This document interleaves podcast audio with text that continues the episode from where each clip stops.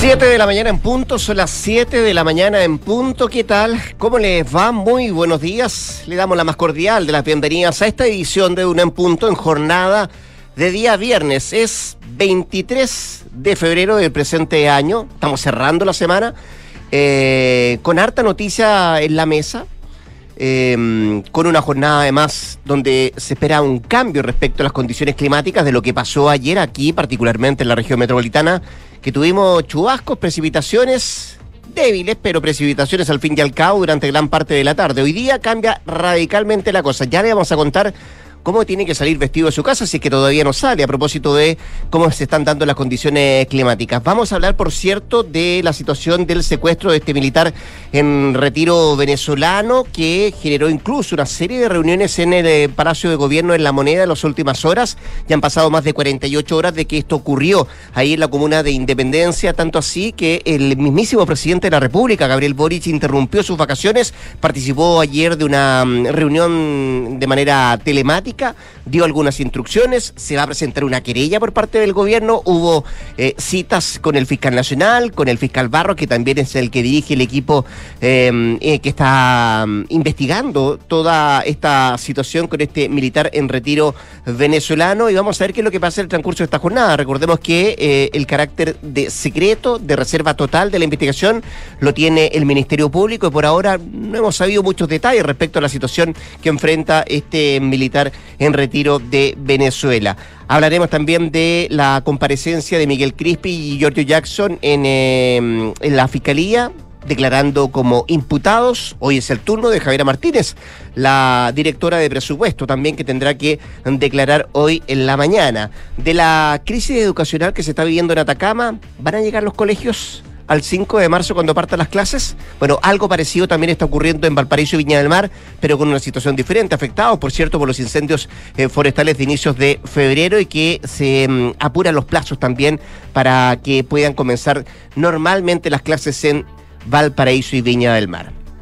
Peso Pluma, que iba a estar en el Festival de Viña del Mar, se bajó a última hora, iba a participar de la última noche por razones personales. ¿Se acuerda toda la batabola que se armó a propósito de este cantante mexicano? Que llevó incluso a reuniones del directorio de Televisión Nacional de Chile, que pedían que no estuviera, algunos concejales también que apuntaban a que no participara del festival. Bueno, en definitiva, se baja anoche. Eh, pero ya tiene reemplazante. Le vamos a contar también quién es el reemplazante y qué se espera a propósito de mm, esta bajada del artista mexicano que ha generado harta polémica. Hoy día, de hecho, es la conferencia oficial del de los animadores del Festival de Viña que parte el próximo día domingo. María José Soto, ¿cómo te va? Muy bien, ¿y tú? Bien, pues aquí estamos. Oye, pasé frío ayer. Pasaste frío en la tarde. En la tarde noche, sí. En la tarde noche estaba frío, llovía y todo. Fue una cosa muy otoñal, invernal. Bien, extraño, ¿no? Bien extraño. Pero hoy día ya volvemos a la normalidad. Fue muy, fue un día nomás, 24 horas de este eh, adelanto de invierno. Y hoy día ya vuelve las altas temperaturas tampoco altas como las que tuvimos, por ejemplo, en febrero, de más de 34. 30, 28. Hoy día, de hecho, el pronóstico eh, para la región metropolitana es 29 eh, grados en general, pero, por ejemplo, en algunos sectores eh, como Las Condes, como Maipú, 31 grados, Curacaví, Melipilla también 31 grados, es decir, vuelven las altas temperaturas durante esta jornada en la zona central. En Valparaíso, donde nos escuchan a la 104.1, el pronóstico es 24 grados en Concepción 22 grados para esta jornada. En Puerto Montt 17 grados y el fin de semana va a estar muy parecido 19, 20 y 15 grados el pronóstico en Coyhai. Ahí en Puerto Montt nos escuchan en el 99.7 Duna.cl nuestra dirección en internet y arroba Radio Duna a través de todas nuestras redes sociales. El streaming también está disponible, ahí nos puede escuchar, pero también ver. Podrá ver, por ejemplo, en un rato más a Consuelo Sadera, que va a participar también de esta jornada de día viernes sacando un punto y de nuestros infiltrados. Hoy día viene Juan Pablo Iglesias y vienen Leslie Ayala a hablarnos de la situación que eh, se está generando, originando a propósito del secuestro de este militar eh, venezolano. ¿Cuáles son las hipótesis que maneja el Ministerio Público sobre el caso Ojeda? De eso nos viene a hablar Leslie Ayala. Y también de un caso similar que ocurrió en eh, Colombia con el secuestro también de un ex militar venezolano. ¿Cuáles son los paralelos entre ambos casos? Detalles que nos trae Juan Pablo Iglesias en un rato más acá cuando estemos con nuestros infiltrados en Duna en punto. Ahora, cuando son exactamente las 7 de la mañana con 5 minutos, 7 con 5, le vamos a presentar nuestros titulares.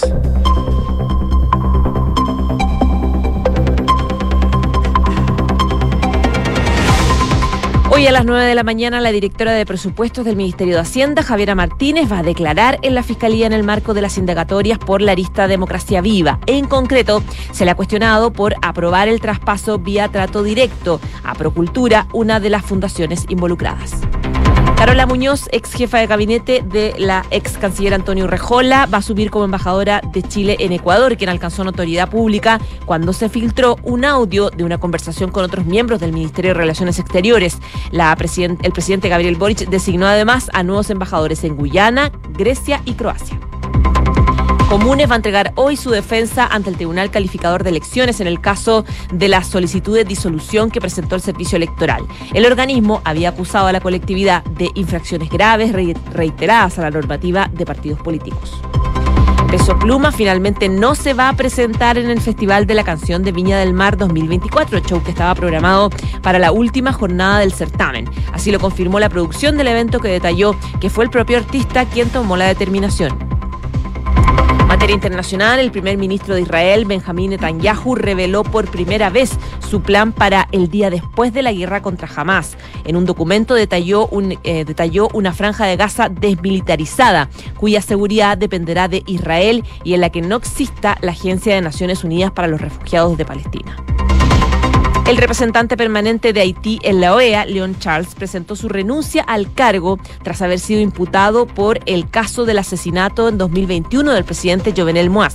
El exfuncionario enfrenta cargos de homicidio, intento de homicidio, posesión y portación de ilegal de armas, conspiración contra la seguridad interna del Estado y asociación delictuosa. Siete de la mañana, siete minutos. Fíjate que poco más de 48 horas han pasado desde que se concretó, desde que se conoció este secuestro del militar en retiro venezolano Ronald Ojeda desde su departamento ahí en la comuna de Independencia. Y ayer fue otro día, un segundo día de reuniones en el Palacio de Gobierno en La Moneda para abordar eh, este tema que incluso tuvo presente el presidente de la República, Gabriel Boric, de manera telemática. Se conoció además una serie de imágenes, un video que muestra el despliegue y actuar de estos captores que llegaron tranquilamente a ese edificio, insisto, ubicado ahí en la comuna de Independencia, entran sin ningún problema y sacan a Ojeda para después llevárselo en un auto que tenía una patente clonada. En la moneda eh, habló el subsecretario del Interior, Manuel Monsalve, el día de ayer, dando cuenta de que se habló de este tema con el presidente Boric, con el objetivo de canalizar la información obtenida hasta ese momento para ver también los pasos a seguir en todo este caso, insistiendo además el propio subsecretario de que este es un tema que está llevando adelante los fiscales, el Ministerio Público, que tiene el carácter de reservado, de secreto, y por eso, eh, si es que se va a canalizar alguna información de carácter oficial, le va a corresponder, por cierto, al Ministerio Público de entregarla, era lo que decía el subsecretario. Y por esa razón también eh, el presidente Gabriel Boric interrumpió sus vacaciones que había empezado este, el lunes de esta semana para participar de esta cita, de esta reunión y estar al tanto de todas las gestiones y también entregar algunas directrices. De esta manera, según fuentes de gobierno, el eh, presidente pidió a la Cancillería realizar gestiones con eh, Venezuela y también tomar contacto con países vecinos para de alguna manera sondear la información que se ha ido corejando, que se ha ido conociendo, que se ha ido manejando respecto a la situación de este secuestro. Se confirmó además contacto con Venezuela a nivel policial y, no solo a nivel policial, también a nivel diplomático. Hubo cita con el fiscal nacional y también con el fiscal Barros, que es el jefe del equipo del crimen organizado y homicidios. Y también se anunció la presentación de una querella por parte del Ejecutivo. Eh, posteriormente habló la ministra vocera Camila Vallejo, que señaló que el embajador Jaime, Jaime Gamburi ya está haciendo las gestiones para poder tener una conversación con el viceministro para las Américas de la Cancillería venezolana y también tener contacto en todos los niveles con el vecino país. Por ahora, el gobierno aún no descarta ninguna hipótesis y de hecho desde la Secretaría de Comunicaciones de la Moneda enviaron una minuta a los principales dirigentes políticos del oficialismo justamente para que cuiden sus intervenciones, que tengan responsabilidad en la información que se quiere entregar. Insisto, todo esto tomando en cuenta que tiene el carácter reservado y secreto esta investigación y será el Ministerio Público quien entregue detalles de las diligencias que se han llevado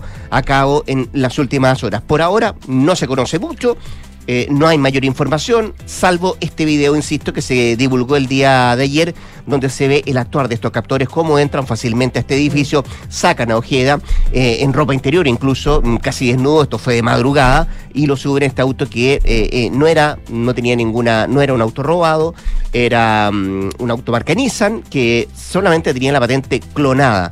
Eh, habían puesto una patente de otro auto, pero la habían clonado. Eh, bueno, y eso generó que, se, que la pista se desviara un poco porque se buscó esa patente que efectivamente tenía la original, pero que no era el auto en el cual participaron eh, estos captores y que llevaron a este militar venezolano. En Venezuela hasta ahora guardan silencio, ¿sí?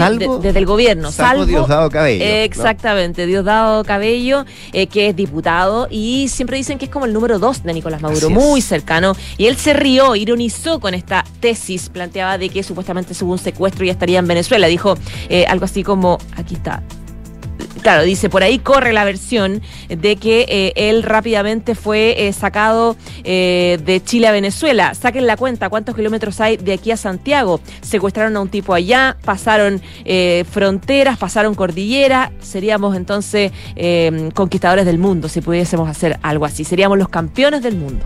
Sí, fue lo que dijo de manera irónica el dado Cabello, el DOX del, del gobierno venezolano. Vamos a ver qué es lo que pasa en esta jornada. Insisto, han pasado más de 48 horas desde que ocurrió esto en la Comuna de Independencia y hasta ahora no ha habido ninguna pedida de dinero, no se conoce tampoco más detalles de esto. Vamos a ver qué es lo que pasa eh, respecto a este tema. Insisto, en un rato más también acá en Durán Punto vamos a estar con eh, Leslie Ayala y con Juan Pablo Iglesias hablando justamente de la situación de este militar en retiro de Venezuela. 7 de la mañana con 12 minutos. Estás en Duna en Punto. Vamos, José Soto, al caso convenios que ayer estuvo prestando declaración en eh, calidad de testigos al jefe de asesores del segundo piso de la moneda, Miguel Crispe, y también al ex ministro Giorgio Jackson, renunciaron a su derecho eh, a guardar silencio y hoy le tocaría, hoy es el turno de la directora de presupuestos, Javiera Martínez, quienes son los tres que mm, iban a prestar declaración a propósito de una arista del caso convenios. Claro, son figuras importantes de, eh, del oficialismo del Frente Amplio que... Eh, fundadores de Revolución Democrática. Fundadores de RD que desfilaron ayer por la Fiscalía eh, y la moneda estaba muy nervioso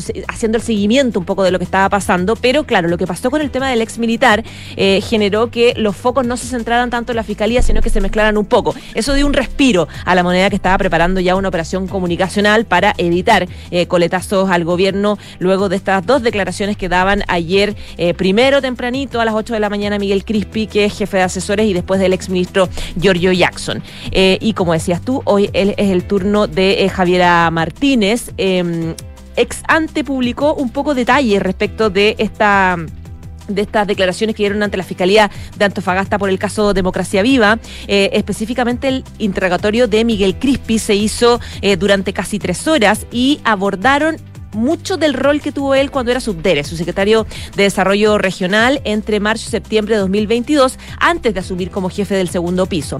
Crispi eh, visó en ese periodo un convenio entre la Gobernación de Antofagasta y la Fundación Procultura del psiquiatra Alberto Larraín para renovar unas fachadas por la ciudad. Y ahí Crispi tuvo que explicar el detalle que tuvo en la repartición y un poco por qué tomó esa decisión. Le preguntaron los fiscales también por el rol que tiene con su tía, Verónica Cerrado, eh, Serrano, digo, esto pese a que el nombre de ella no está incluido en la querella. Eh, Verónica Serrano es hermana de la ex ministra Claudia Serrano, es madre de Crispi y era jefa del programa asentamientos precarios del Ministerio de la Vivienda en el momento en que se firmaron los convenios.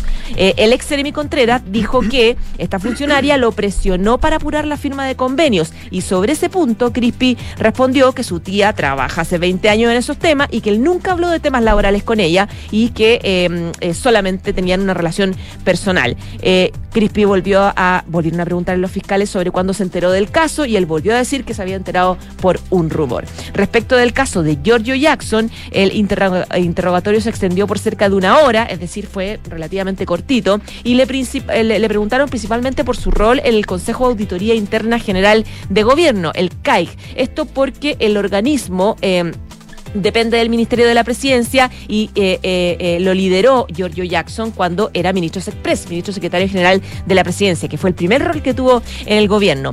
en junio de 2022, la Auditoría General de Daniela Caldana autorizó a este consejo que ya no era necesario para las reparticiones públicas reportar el informe trimestral, eh, trimestral eh, no sé, por las transferencias que se entregaban, cuentas corrientes, etcétera. Ahí el, el, reclamo que hicieron desde la oposición diciendo eh, se autorizó un poco flexibilizar los requisitos de, de transferencias por parte de este consejo. Eso fue lo que le preguntaron a el exministro y él respondió que nunca tuvo información respecto de esa decisión y que tampoco tenía injerencia sobre este consejo. Y agregó que en el caso de Democracia Viva solamente se enteró del caso 100% a través de esta publicación de Timeline, que recordemos fue en junio del año pasado. Sí, recordemos que toda la lista que tiene mm, prestando declaración tanto a Crispy, a Jackson y hoy día en el caso de Javiera Martínez, la mm, directora de presupuesto, tiene que ver con esa mm, que presentaron eh, parlamentarios del Partido Republicano, que entre otras cosas tiene que ver con eh, la omisión de denunciar los antecedentes que eh, fueron expuestos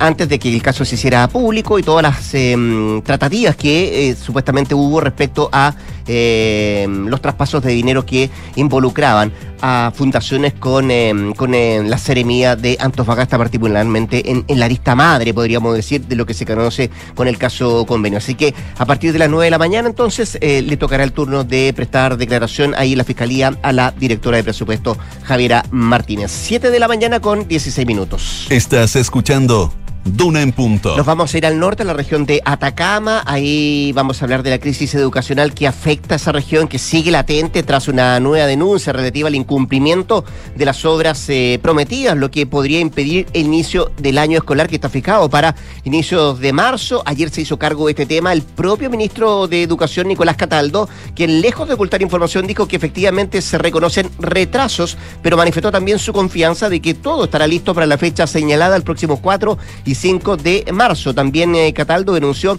el alto número de vandalizaciones que han sufrido los establecimientos como otro argumento que, mm, dice él, ha impedido el trabajo coordinado ya a la fecha de los arreglos. Cataldo, que estaba de visita ayer en Valparaíso, eh, otra región que podría haberse afectada por el inicio del año escolar, eh, producto de los incendios forestales, dijo que por ahora existen seis líneas de trabajo en infraestructura, todas de mantenimiento y ya están en desarrollo y se están entremando todas las medidas para cumplir con los plazos y los tiempos, era lo que decía el ministro de Educación, quien también agregó que la subsecretaría, eh, subsecretaria, digo, Alejandra Arratia y el director de Educación Pública, Rodrigo Gaña, están en la región viendo los avances de las obras que se están llevando a cabo ahí en Atacama. También el ministro de Educación aseguró que los retrasos se deben a que recién a principios de febrero pudieron contar con el nombramiento de una directora ejecutiva, a pesar de que se había presentado una norma de reajuste, la que había sido rechazada por el eh, Parlamento y tuvieron que volver a presentar una ley corta que fue aprobada en el mes de enero y eso, dice el ministro, les hizo perder un mes completo de trabajo, que es uno de los argumentos que se entrega de parte de la cartera para explicar por qué eh, no están eh, todavía los trabajos terminados en los diferentes establecimientos educacionales de Atacama. A pesar de los retrasos, eh, Cataldo manifestó que no descarta llegar a la fecha con las reparaciones de mantenimiento en la mayor parte de esos establecimientos educacionales, sabiendo que hay algunos que van a extenderse más allá del día del inicio del año escolar. Son en total 43 establecimientos educacionales, entre jardines infantiles, escuelas y también liceos, los que se encuentran en obras de mantenimiento menores, que se espera serán terminadas previo al inicio del nuevo año escolar. Es al menos la meta que pretende cumplir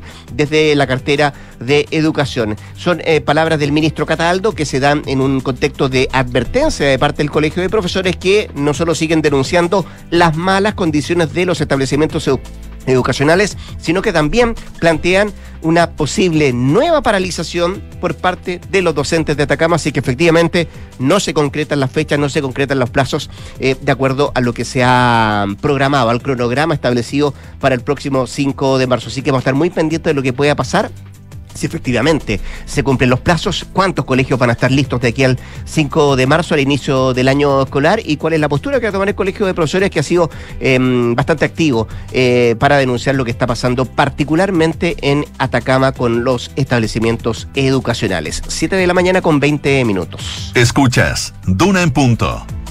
Rodrigo Álvarez, hace unas semanas estábamos todos entrando y buscando las letras de Peso Pluma, este cantante mexicano, respecto de si efectivamente tenían o no alusiones al mundo de narcotráfico, si eran o no perjudiciales, si tenía derecho o no. Bueno, estábamos en ese debate a propósito del reclamo que se armó desde varios sectores, desde el municipio, incluso tú lo mencionabas, el concejal, el directorio TVN, respecto de la presencia o no de eh, Peso Pluma. Finalmente fue con todo, se confirmó desde la organización, etcétera. Pero sorprendió ayer en la noche que el propio mexicano decide bajarse. Él decidió cancelar su show en el Festival de Viña, eh, de la canción de Viña de, esta, de este año que comienza este domingo. A través de un comunicado, la organización informó que el artista canceló su gira eh, por Sudamérica por razones personales. Ojo que no solamente no viene a Viña, tampoco viene a Lima, tampoco viene a Asunción, donde tenía ahí eh, planificado hacer conciertos. O sea, canceló la gira. Canceló su este presencia. Exactamente. La producción indicó que lamentan la decisión y que mantienen un fierro compromiso, decía la producción, con la salud de todos quienes son parte del certamen, poniendo la integridad de las personas como eje principal. En su reemplazo se anunció que se va a presentar el rapero argentino Trueno, que es más o menos también el estilo urbano, etcétera no voy a hablar más porque no manejo mucho el tema, pero sabemos que es lo mismo. Eh, no es lo mismo, es, como, algo similar. es algo similar. Pero no es peso pluma. No es peso pluma, hay muchos fanáticos que lo estaban esperando, etcétera. sabes quién es Trueno? O sea, además de ser un cantante rapero, urbano, argentino. ¿Sabes con quién eh, tuvo relación sentimental él? ¿Ya? Con, Nicky Nicole. ¿Sabes quién es Nicky Nicole? Su, su ex polola. La ex polola de... Sí, que lo defendió cuando, cuando pasó esto cuando pasó acá en Viña, que lo criticaron. Claro. Pero después hubo una infidelidad de Peso Pluma. Y ahí no sé si lo Se terminó esto el 13 de febrero, entiendo, hace poco. Una, un poquito más de un. menos de un año de relación habían tenido. Pero la niña se la jugó, lo defendió con y, Y en algún minuto también Trueno salió a defender esta, comillas, infidelidad de Peso Pluma. Así que va, ah. va, a haber harto revuelo, más allá de la bajada de Peso Pluma. El que hayan subido a Trueno, me refiero a la organización del Festival de Viña le pone algo más de condimento, ¿no? Claro. Ahora deberíamos saber las razones de, en realidad, que, que, que, tiene e, este cantante para haberla bajado. Porque él mismo eh, estaba buscando una entrevista pasada cuando se generó esta polémica respecto de si tenía que o no ir, si sus letras eran o no perjudiciales. Él mismo habló del tema, reconociendo que a él muchos niños lo ven como un referente y muchos van a querer ser como yo, un poco haciendo una autocrítica también sobre su rol. Eh, es más, entiendo que desde que él rompió con Nicky Nicole, eh, cada vez que sonaba una canción de Peso Pluma, eh, el público, los seguidores, por cierto, agustaban. A ah. propósito de la infidelidad de... si todo tiene, todo tiene una historia en esto. Ya, ya. Mira. Vamos a ver qué pasa. Vamos a ver. Lo que sabemos es que no viene Peso Pluma, viene Trueno en la última noche del Festival de Viña que parte este próximo día domingo, 7 con 23. En Duna en Punto le tomamos el pulso a la economía. Revisemos los principales indicadores económicos. La UEF, la unidad de fomento, se cotiza en esta jornada en 36.803,35 pesos. El dólar observado 972,77. El euro 1.000,44. Y el cobre 3,84 dólares la libra. Aprovechamos también de mirar lo que traen como principales titulares los diarios económicos. Mira, Pulso destaca hoy día como principal título. Dólar de nuevo se acerca a los mil pesos, empujado por escenario de tasas en Estados Unidos. También en otros títulos de Pulso, licencias médicas en ISAPRES caen un 9% en enero con una alta tasa de rechazo que bordea el 20%. ¿Y qué trae el financiero? Destaca como título que el verano trajo más turistas extranjeros al país, pero aún son menos que antes de la pandemia. Parte de los títulos económicos de este viernes.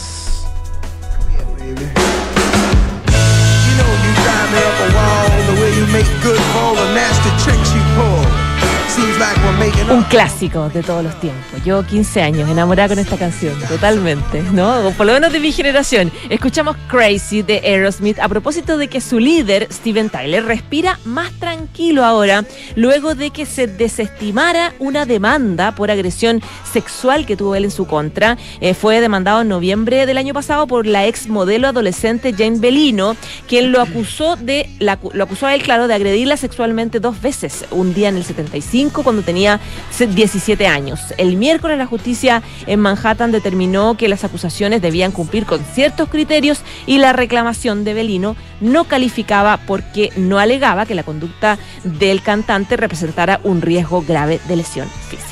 Ya, pues con la música de la banda oriunda de Boston, liderada por Steven Tyler, y la noticia que nos contaba la José Soto, nos vamos a ir a la pausa comercial. La José Soto vuelve a las 8 para actualizarnos todas las informaciones. Y antes de la pausa, quiero entregarle un par de consejos. Si eres gerente y buscas tomar el control de tu área, necesitas de Fontana, un software para grandes empresas como la tuya. Gestiona contabilidad, finanzas, recursos humanos y mucho, mucho más. Crea hoy tu cuenta gratis en defontana.com. Defontana piensa digital. Y junto a Scotia descubre nuevos rumbos para tus inversiones con los fondos mutuos a corto, mediano y largo plazo. Conócelos e invierte junto a la mejor asesoría, siempre pensando en multiplicar tus opciones. 7 con 25. Rápidamente la pausa. Ya venimos con más en Durán Punto.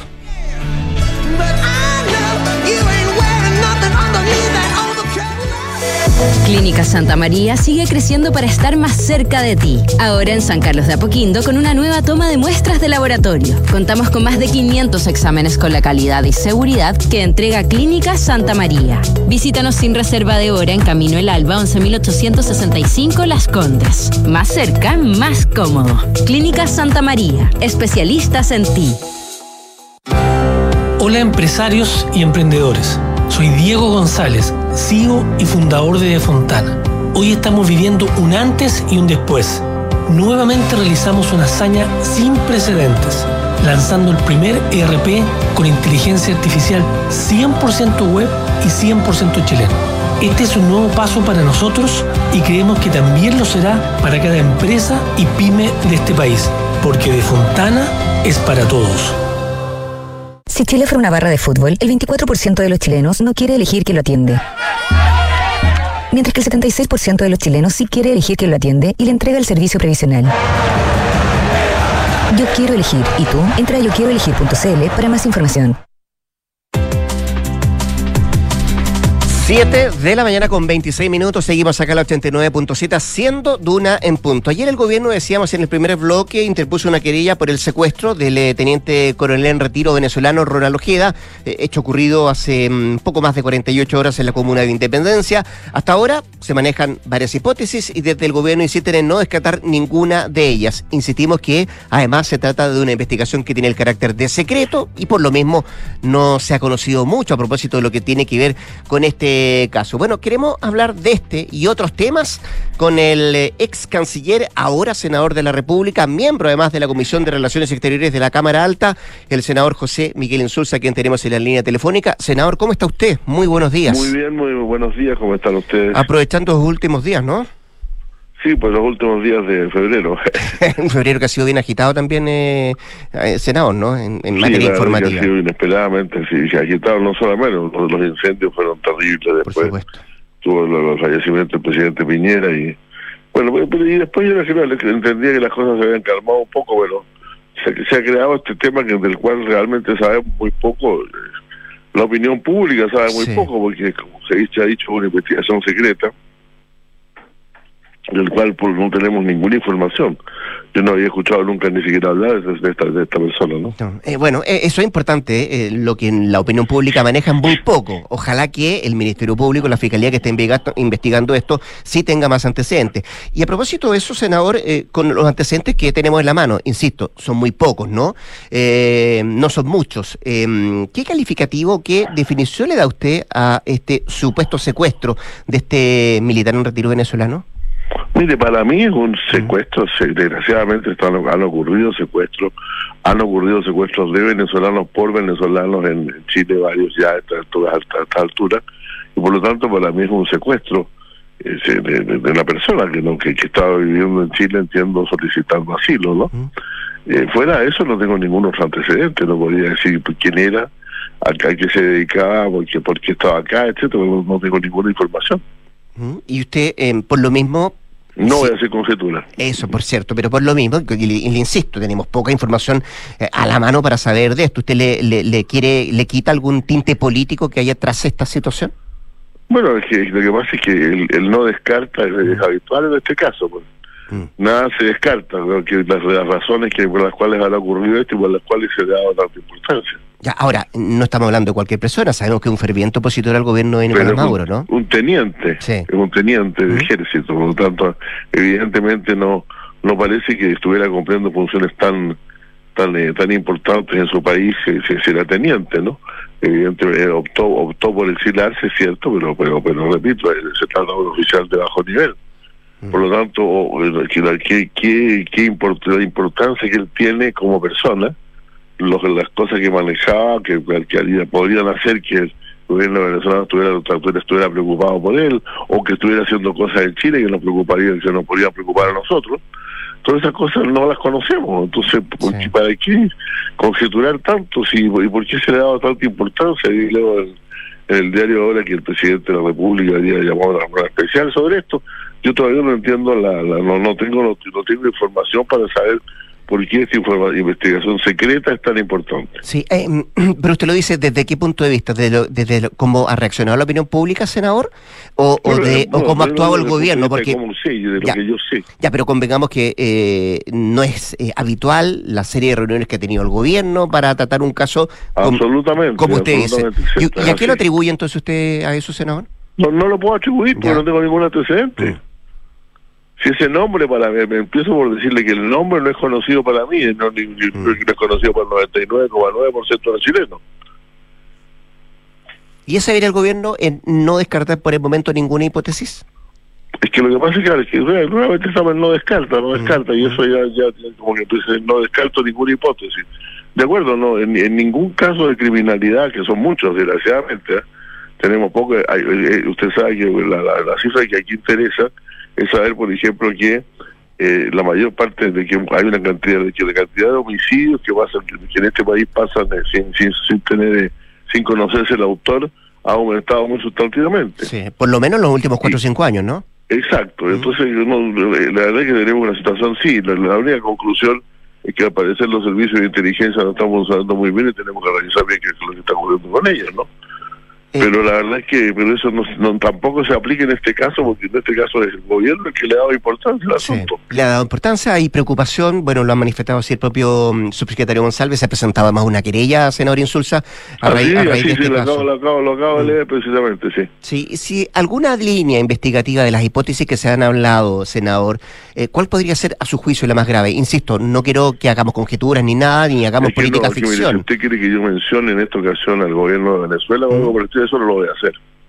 Porque creo que sería, es aventurado, es aventurado sin tener ningún antecedente. Sí, sí. ¿A usted le parece por ahora, así como están las cosas, un secuestro común y corriente? Yo creo que tratarlo, hay, bueno, se, se, se, está investigando, que se estén investigando todo, si hay informa, si, si hay razones para tener esta esta esta, esta especial de, atención al tema, eh, esperemos a, conocerlas, es evidente que alguna información del gobierno que nosotros no tenemos, esperemos a conocerla y, bueno, y hasta ahí y, somos todos eh, somos todos espectadores en este asunto. Sí. Em, ¿Le ha sorprendido, o no sé qué calificativo le da usted, senador Insulza, a la petición de algunos de sus pares, algunos parlamentarios que eh, están pidiendo incluso citar al COSENA a raíz de este caso? Bueno, francamente, mientras yo no sepa algo, no voy a estar de acuerdo sobre eso si alguien me dice algo, no, no, no, no, no sé, yo pues, lo, evaluaré, pero como nadie nos ha dicho nada, mm. yo creo que es aventurado citar al Consejo de Seguridad Nacional para esto. ¿Aventurado o desproporcionado? No, de, sí, desproporcionado, aventurado, lo que se quiera. Mm. Es, decir, es, un, es, un, salto, es un salto al vacío si uno no tiene información. Em, si lo miramos desde el punto de vista macro, senador Insulza, lo que está pasando en este en este caso, la, Agencia Nacional de Inteligencia fue creada en 2004, ¿no? Si no me equivoco. Hay una ley... y hay una ley de reforma que está ahí hace rato entrampada en el Congreso. Amerita a propósito de este caso, de todo lo que hemos visto en el último tiempo, del mismo dato que usted no entregaba, que los homicidios que no son resueltos se han ido aumentando en los últimos cuatro o cinco años en nuestro país, darle eh, celeridad a este, a este tema? Mire, yo creo que en realidad eh, hay que darle hay que darle celeridad al tema eh, como todas las investigaciones. ¿no? pero, pero, respecto de la, de la no, del, respecto de la, del, proyecto de ley, ese proyecto de ley nosotros lo aprobamos en, la, en el Senado cuando Andrés Chávez, que era ministro del Interior. Me acuerdo, sí, sí. Y desde entonces que ha estado eh, no no no no no no no, no, terminado por aprobarse. Yo entiendo que ya tenemos indicaciones presentadas, yo ya no estoy en la Comisión de Seguridad Pública, estoy en, estoy en otras comisiones, pero entiendo que esto está ya para sala eh, y debería terminar de aprobarse pronto. Eh, ¿Debiera salir cuanto antes, dice usted?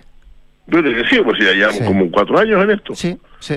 Oiga, senador, eh, usted es miembro, decía yo al inicio, cuando lo presentaba de la Comisión de Exteriores de la Cámara Alta. ¿No ha recibido la ninguna información? Sí. Sí, ¿no han recibido ninguna información ustedes del gobierno a propósito de este caso? No, le- hemos tenido, no hemos tenido ninguna información y precisamente eh, a- ayer en un intercambio por, por, por chat, digamos, acordamos no, no, no, no, no decir absolutamente nada porque no teníamos ninguna información. Ah, claro. Eh, y a propósito de Venezuela, senador Insulza, eh, ayer usted, junto a otras 63 figuras políticas y académicas también de América Latina, firmaron una carta donde cuestionaron la decisión del gobierno venezolano de suspender la representación de la Oficina del Alto Comisionado para los Derechos Humanos de Naciones Unidas. Eh, ¿A qué responde, a su juicio, la estrategia de Maduro respecto a esta suspensión? Mire, yo creo que hay un evidente endurecimiento en el régimen venezolano, esto lo puedo decir yo, no lo decir el gobierno de Chile, desde luego. Eh, eh, hay un evidente endurecimiento con miras a las elecciones y una un cuestionamiento los llamados acuerdos de Barbados que, pre- que prete- pretendían eh, realizar una elección eh, con plenas garantías, ¿no? En, eh, en- en Venezuela hay que- fijar todavía la fecha de las elecciones, pero a medida que ya se, se acercan, la posibilidad de que sean elecciones normales es cada vez menor. Y, y hoy por hoy, a propósito de la firma de esta carta, senador Insulza, ¿qué percepción tiene usted de, de cómo está dirigiendo el país Maduro? Mire, yo tras- hace mucho tiempo, hace mucho tiempo yo tengo una opinión negativa respecto al régimen venezolano.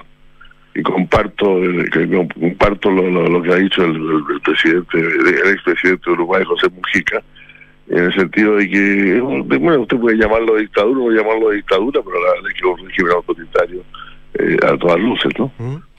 Así que tengo una, una opinión negativa respecto a eso y creo que una vez más eh, la elección presidencial que se da, que muchos de manera bastante ilusa, a mi juicio, pensaban que, iban a- que iba a ser, iban a ser la, la solución de todos los problemas, va a ser como las elecciones anteriores, no va a ser la solución de ningún problema. Sí. Oiga, ¿y puede interpretarse también esta carta como una, una forma de agotamiento, de tomar distancia de parte de la propia comunidad internacional, dado eh, el perfil, podríamos decir, autoritario o dictatorial que, que está que está presente todavía en Venezuela?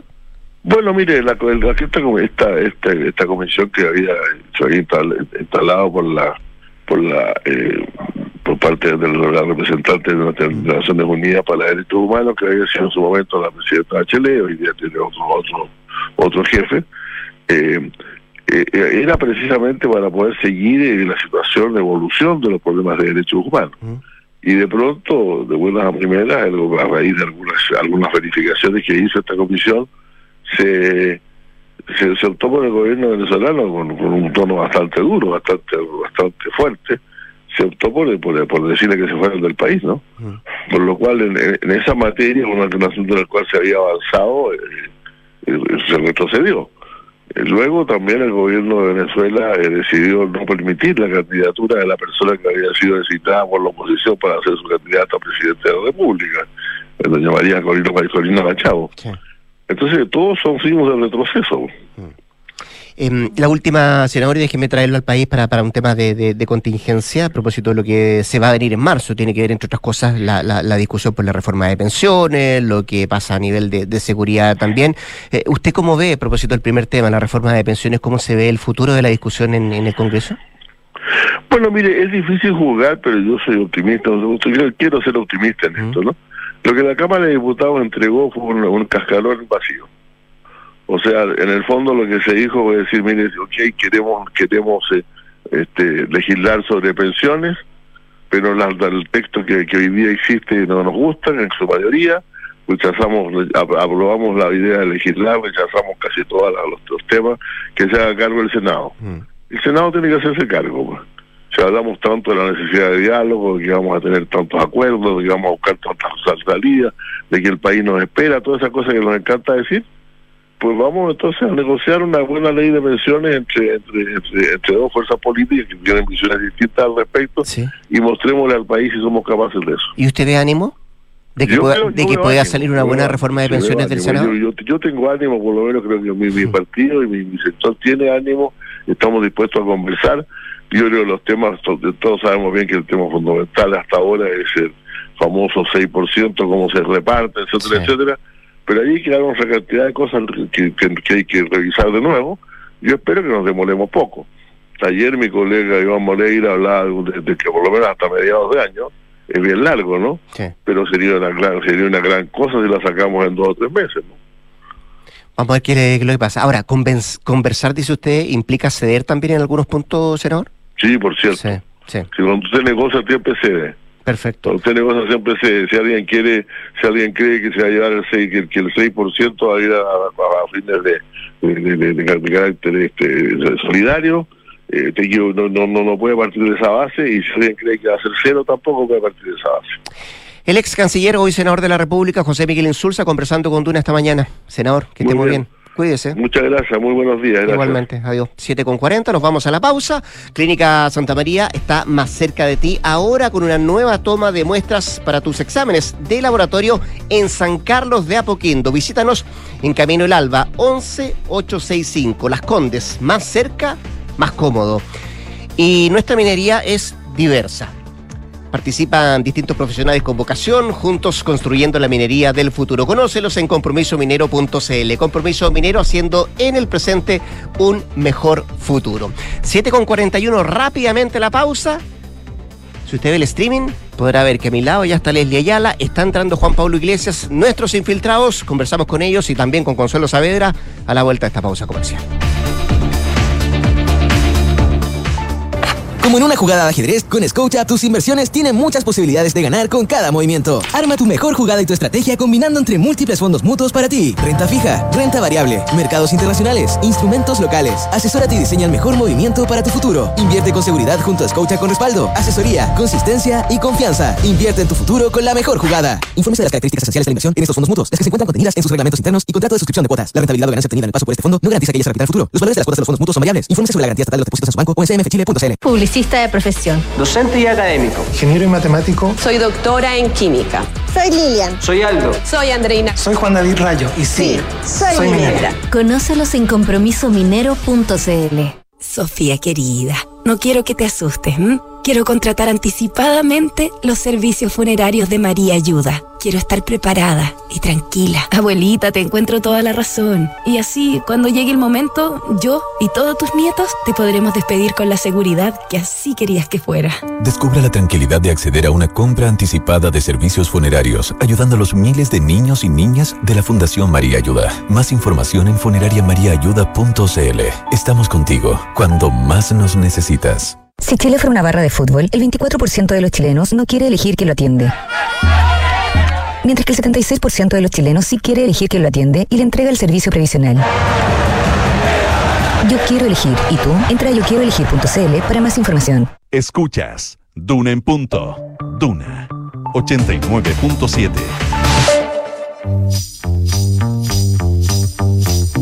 Son los infiltrados. Los editores de la tercera están en Duna en punto. 7 de la mañana con 43 minutos, 7 con 43. Consuelo Saavedra, ¿cómo te va? Buenos días. Hola, ¿cómo están? Buenos días. Aquí estamos muy bien. Estoy junto a Leslie Ayala, Juan Pablo Iglesias, nuestros infiltrados de esta jornada de día viernes que vienen con un tema que van en, tan, en tándem. en ¿es tándem, verdad? en- en un te- con un tema en común que tiene que ver lo que hablamos hace poco rato con el senador José Miguel Insulza, que es este mm, supuesto secuestro, ¿no? O secuestro de este militar en retiro de Venezuela. Eh, con él íbamos a ver los últimos antecedentes en lo que está el Ministerio Público y Juan Pablo Iglesias nos trae un caso similar, parecido, y vamos a ver cuáles son los paralelos respecto a la situación que se está viviendo con, con Ojeda. Eh, partamos por el Ministerio, Leslie, mientras yo te arreglo el retorno. Perfecto. Eh, bueno, sí, efectivamente, ya eh, llevamos alrededor de 72 horas que se van a cumplir desde este secuestro. Eh, y la verdad es que para el Ministerio Público es un secuestro atípico y por eso no se eh, descartar ninguna hipótesis, como también lo ha planteado el gobierno, en cuanto a qué podría existir detrás eh, de este secuestro del teniente Ronald Ojeda, ocurrido durante la madrugada del miércoles. ¿Qué es lo que ocurre en particular en las diligencias que desarrolló el Ministerio Público?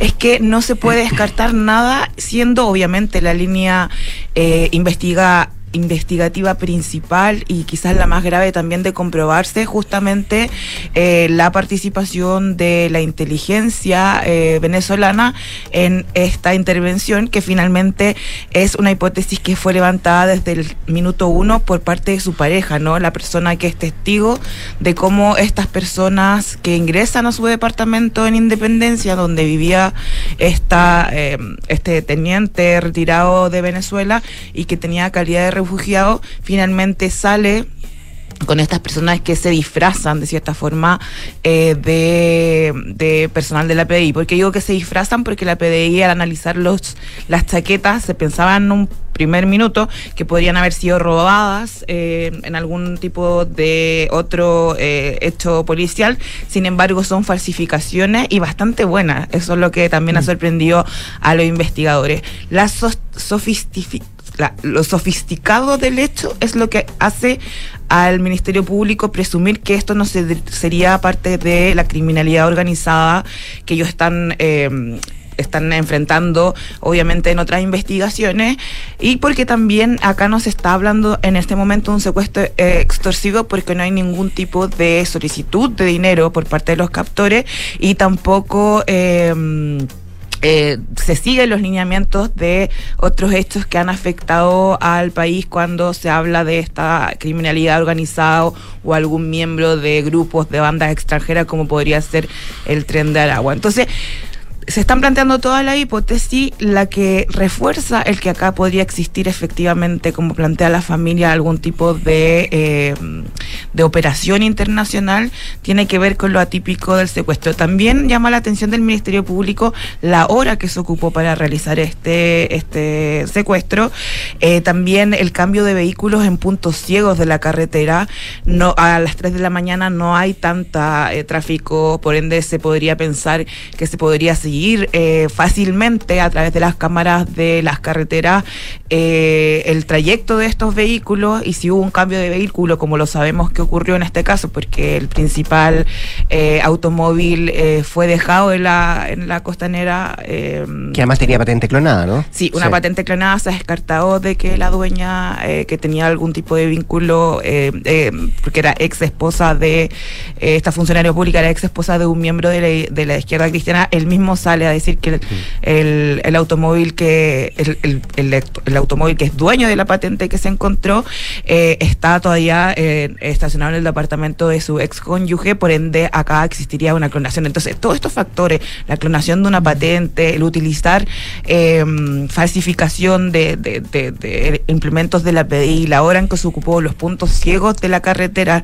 que también jugaron a favor de, esto, de estos captores, es lo que hace que el Ministerio Público no pueda descartar tartar. Hasta el día de hoy, es decir, ya pasando eh, tres jornadas, eh, esta operación de inteligencia eh, venezolana y por eso también lo que se ha solicitado Consuelo es un listado de todas aquellas personas que el 24 de enero, y Juan Pablo nos puede también aportar con eso, fueron declaradas como desertoras y parte de una operación en Latinoamérica donde se les está buscando. Estas personas están siendo buscadas por el Ministerio Público, es decir, por las policías, en este caso particular de la porque se busca saber si efectivamente hay más de estos miembros. En el listado estaba el teniente Ojeda, que puedan estar en nuestro país y que lo que se quiere saber en definitiva es si también podrían haber sido blanco de una situación de este tipo. Consuelo me iba a preguntar algo.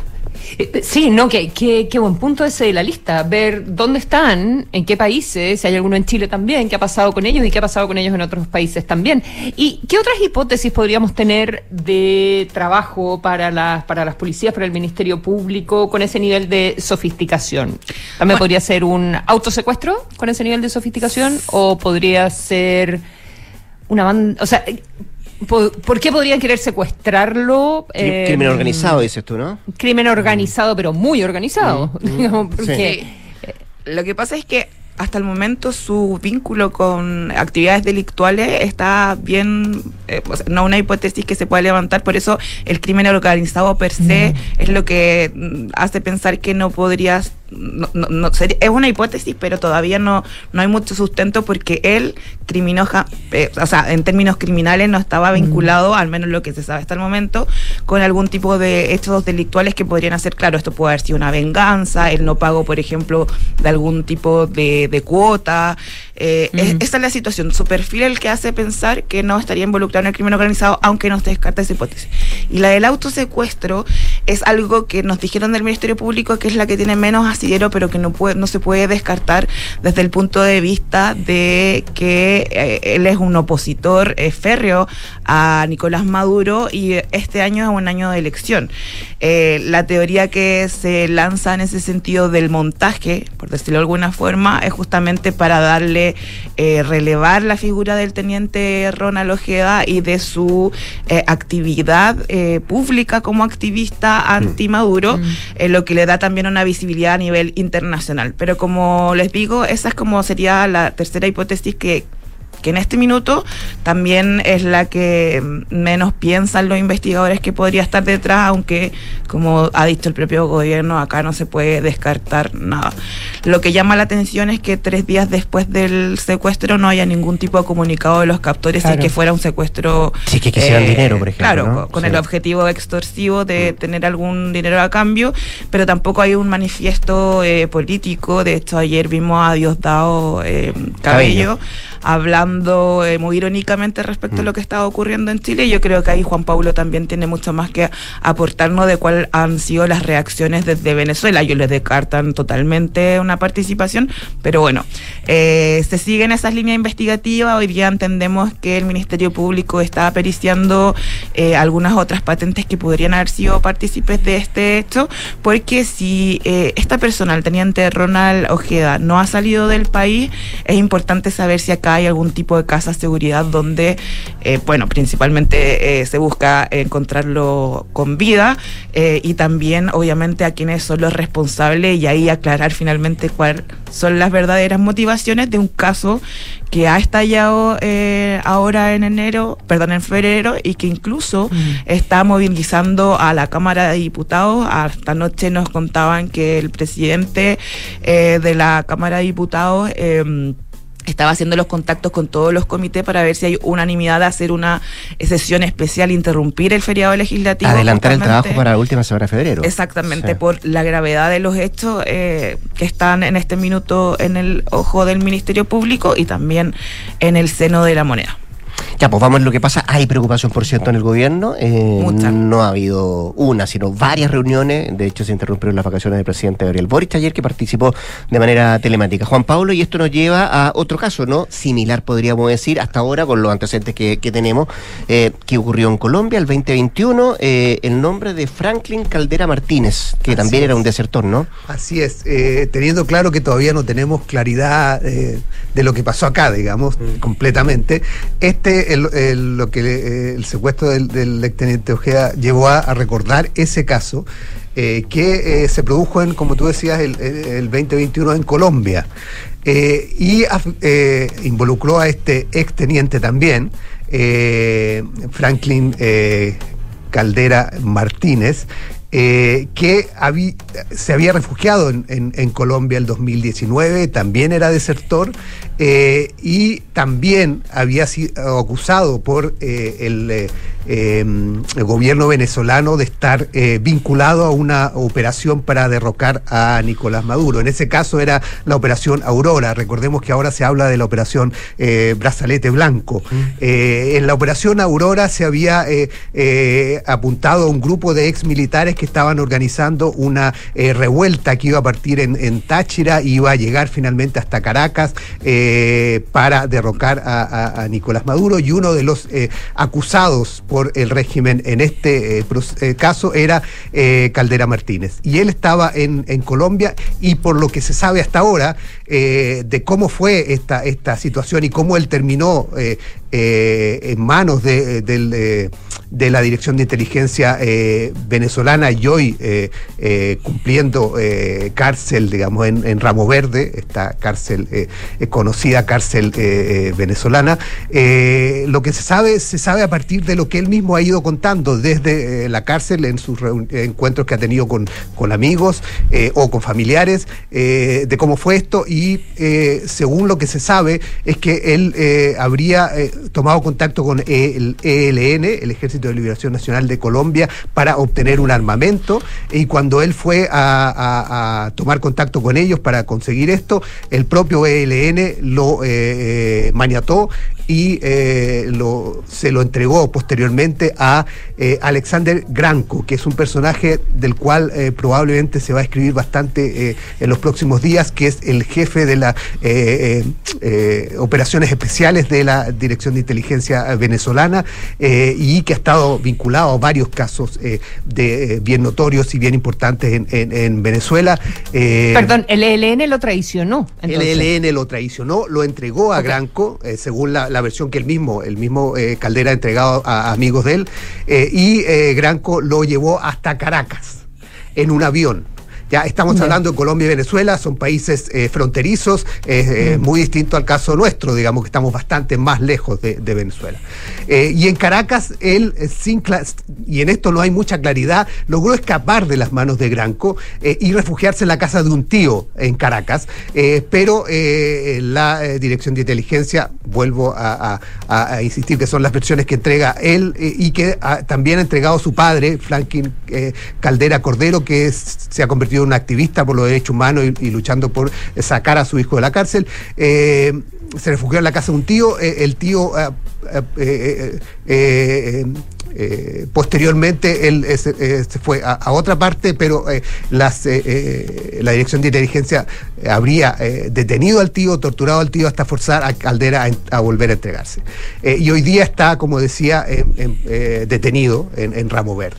Ese caso ha, vuelto a, a- resurgir ahora producto de lo que pasó con Ojeda y las, y las muchas dudas que hay en torno al caso de Ojeda por los paralelos que hay. Como yo decía, está la operación eh, eh, Aurora, en- entonces hoy día está la operación Brazalete Blanco, operación donde eh, se vincula a, varias personas, entre ellas también Rocío San Miguel, que fue una activista de derechos humanos que desapareció hace unos días, fue detenida, y además, paralelamente a fines, como decía Leslie, a fines de, enero se dio esta lista de 33 eh, militares traidores de la patria, donde aparece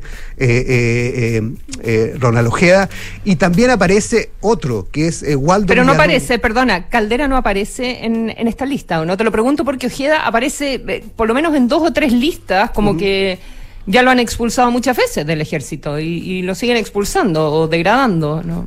Sí, eh, mira, e- e- ese detalle no sé si está eh, Caldera en esta lista. Eh, Caldera está ya detenido desde el 21 de 2021, eh, por lo Claro, tanto no sé si, en este caso eh, vuelve a aparecer, ¿ya? Eh, pero eh, lo que sí se sabe es que aparece otro que está eh, eh, exiliado acá en Chile, eh, Waldo Villalobos. Eh, hay un hay un eh, eh, ex militar chileno que también está pidiendo protección policial. No sé si eh, Leslie eh, tiene eh, claridad. Yo todavía no tengo claridad si es el mismo Waldo Villalobos es otro, eh, pero él, eh, Waldo Villalobos, sí está exiliado en, en Chile y eh, eh, probablemente eh, eh, está eh, viendo con preocupación lo que ha pasado en estos días, digamos, imagino. Eh, pero claro. eh, eh, hay varios más, eh, son una lista de 33, pero de lo que se sabe y lo que yo tengo antecedente es el de caso de, de- de Waldo Villalobos, otro eh, ex militar eh, venezolano que está, que está en Chile. Eh, hasta ahora eh, eso es eh, lo que se sabe y esos son los, los eh, recuerdos paralelos que se hacen con el caso de, de Franklin eh, Caldera Martínez, cuyo padre, insisto, ha eh, tenido una, una acción eh, muy activa, incluso presentó una eh, solicitud de medidas cautelares ante la eh, Comisión de Derechos Humanos de la, de la OEA, eh, se le otorgaron y hay que y la OEA ha estado presionando, pero recordemos que eh, las relaciones entre Venezuela y la OEA eh, no son las mejores, Venezuela se salió de la OEA, por lo tanto hay que ver cómo prospera esto, digamos. Ah, a propósito de lo que preguntaba, me preguntaba Juan Pablo, ayer entendíamos desde la moneda que hay al menos otros dos ex militares venezolanos que han solicitado protección. Ah, a propósito de lo que ocurrió con el teniente Ojeda, pero la moneda va a resguardar esas identidades justamente por la investigación que está en curso en este minuto, eh, pero sí, efectivamente hay otros dos militares que han solicitado protección a las autoridades chilenas. Ya, pues vamos a ver qué, qué es lo que pasa. Decía la Lelis, mucha preocupación en el gobierno a propósito de esta, de esta situación de este militar, em, teniente coronel, ¿no? En retiro de, de Venezuela. Consuelo Saavedra, Juan Pablo Iglesias, les leía muchas gracias, ¿ah? Que estén muy bien. buen día. Muy Buena buenos jornada. días. Ya viene Hablemos en Ofa Canduna. Antes, noticias, actualización de informaciones con María José Soto en la 89.7. Quédese, quédese Canduna. Buenos días.